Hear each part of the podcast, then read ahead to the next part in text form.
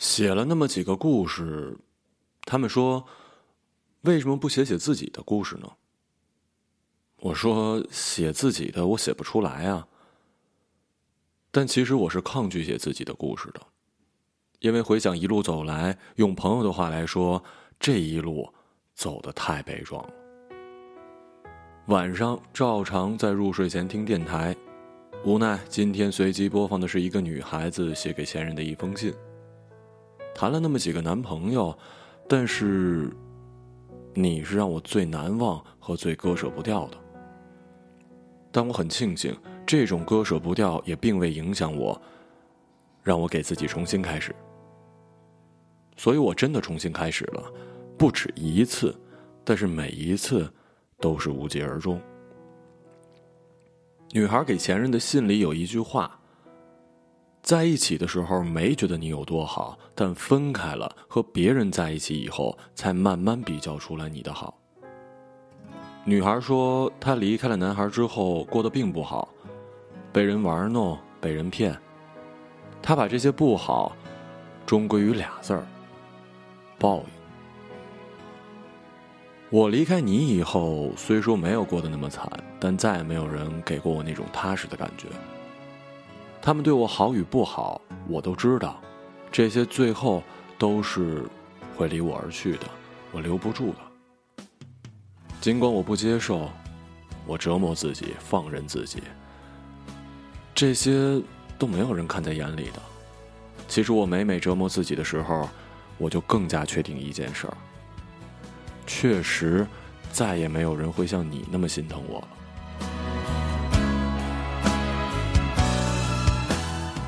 五年了吧？嗯，我们认识五年了，分开三年，整整三年了。我看淡了很多，有时候还是会频繁的想起你。我知道你有了自己的追求，有了值得热爱和许下一生的人，我真的为你高兴，真的。说说我还能够记得的我们以前的事儿吧。你知道蓝皮鼠和大女孩的故事吗？凌晨，我被自己一些关乎于未来的问题困惑，辗转难眠。分开这三年，每次我迷茫的时候，都会习惯性的想起你。后来我想，可能是因为在一起的那段时间，你太宠我了吧。还没有到来的我的事儿，先未雨绸缪的那个人，却永远是你。我高考填哪个城市，想念哪个专业，考证难不难？下雨天不听话出去玩，下雪了没有棉衣，还那么贪玩怎么办？等等等等。我说我们的生活没有激情，太平淡了，不够浪漫。于是你在我生日的前几天，背着我加了所有的好友闺蜜，让他们给我录音，然后弄成了一段我至今都不清楚有多少人的声音的音频发给了我。生日是在夏天，我们是在异地，相差十万八千里。我举着手机在楼顶听着你给我的录音，看着夏夜里明亮的星星一闪一闪的。现在回想，那是我第一次知道什么是爱情能给人带来的幸福，第一次感受到幸福，也是最后一次。那一年，我十九岁。好朋友的离开，我蹲在车站给你打电话，说我有多难过的时候，你说你第一次觉得远距离是那么的无力，悲伤是连个拥抱都不能给我。周末一个人没有人陪的时候，你总会不在乎我有多烦，二十四小时的在线陪着我，就连出门骑车也因为回我的信息差点出了车祸。那个时候我就以为你是我任何时候都会找到且不会弄丢的人，因为你舍不得我把你弄丢了。第一次说分手，别人在很认真的上晚自习，我却真真实实的心痛了一晚上。你说以后再也不会让我难过了。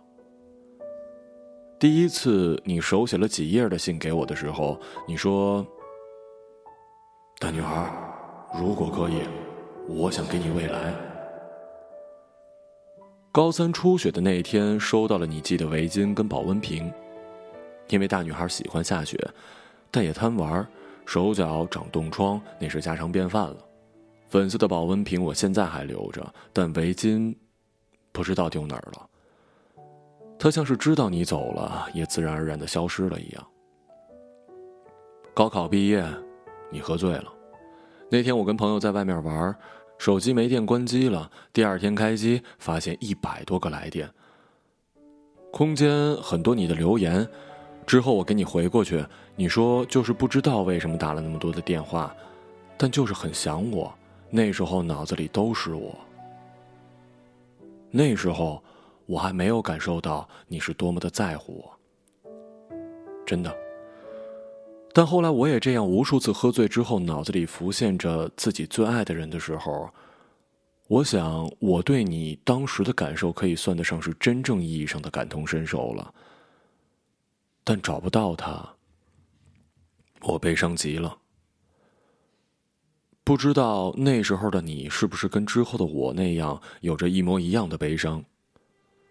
你坐一天一夜的车来看我的时候，亲吻我的额头，说幸福来的不晚不早，刚好，就很好。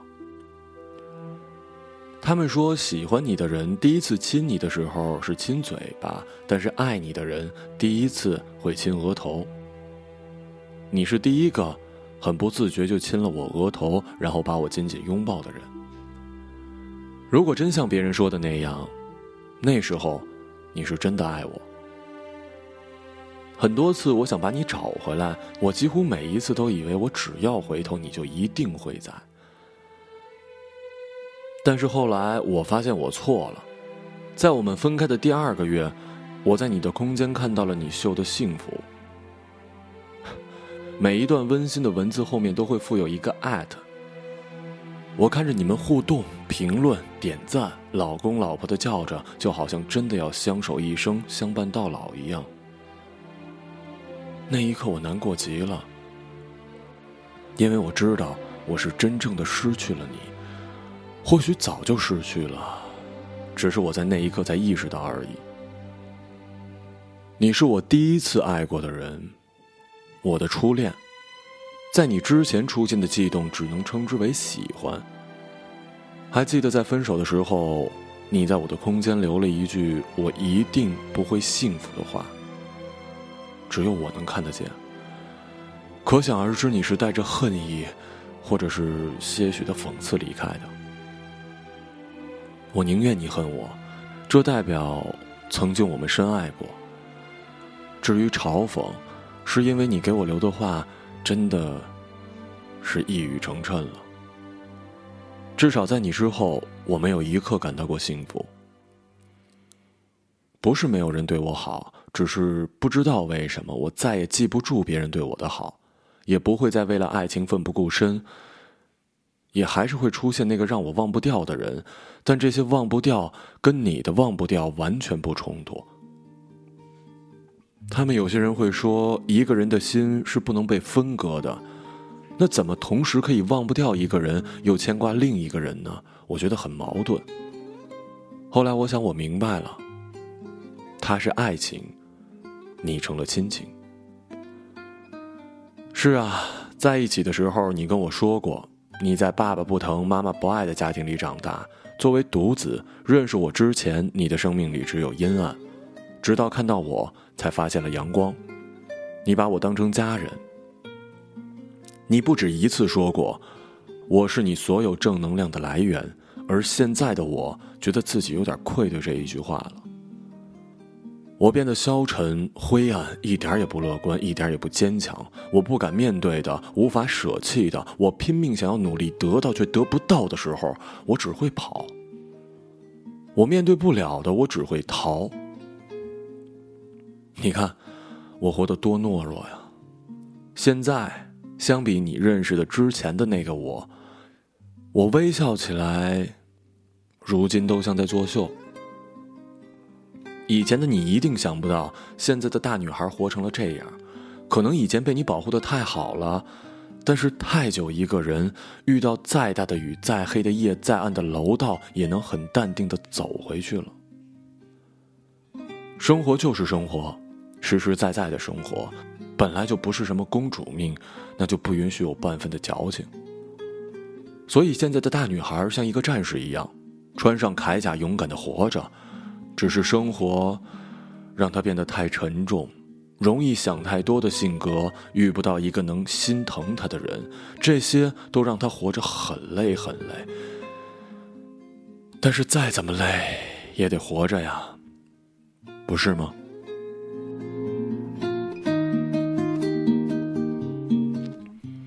现在的你过得很好吧？我确信你已经忘了我了，真真切切的忘了。因为大学毕业聚餐的那晚，我喝醉了，但是我是清醒的。我打电话找你，我没跟任何朋友说你跟我说了什么。当初我把你甩了，是我不要你了。你现在把日子过成这样，算什么呀？你不是应该振作起来赏我俩巴掌吗？看着这些文字，我呆了。因为我一直以为我们的分手是我的任性造成的，想不到是你先不要我的。其次，我觉得陌生。一直以来那么善良的对我和身边所有人的你，不应该说出这样的话。但那就是你。时间真是一个神奇的东西，改变了我，当然也改变了你。我们现在三年没交集了。虽然偶尔会想起你，但一直以来习惯怀念的那个人是回忆里的你，是以前的我们。现在才真正的知道，在时间面前，一切为什么会变得这么苍白无力。你给我太多的温暖和感动，让我忘不掉。后来我归结到了一点，可能因为在你之后再也没有出现过为我奋不顾身的人吧。没有忘不掉的人，只有不肯忘的自己。我还是会好好的过我的日子的，夏天跑步、减肥，偶尔被负面情绪折磨，但再也不想把时间浪费在感情上了。追求者也有，但我还是天天活在自我嫌弃的状态。你知道我的，一向都不自信，而且还习惯自我否认。我们都愧对过别人的爱情，然后再在接下来的故事中受到同等的待遇。但我坚信这并非是报应。只是好运只有那么一次，只是在不经意间被我们无知挥霍完了而已。最后，说一句分开之后我从来没有对你说过的话吧。祝你幸福。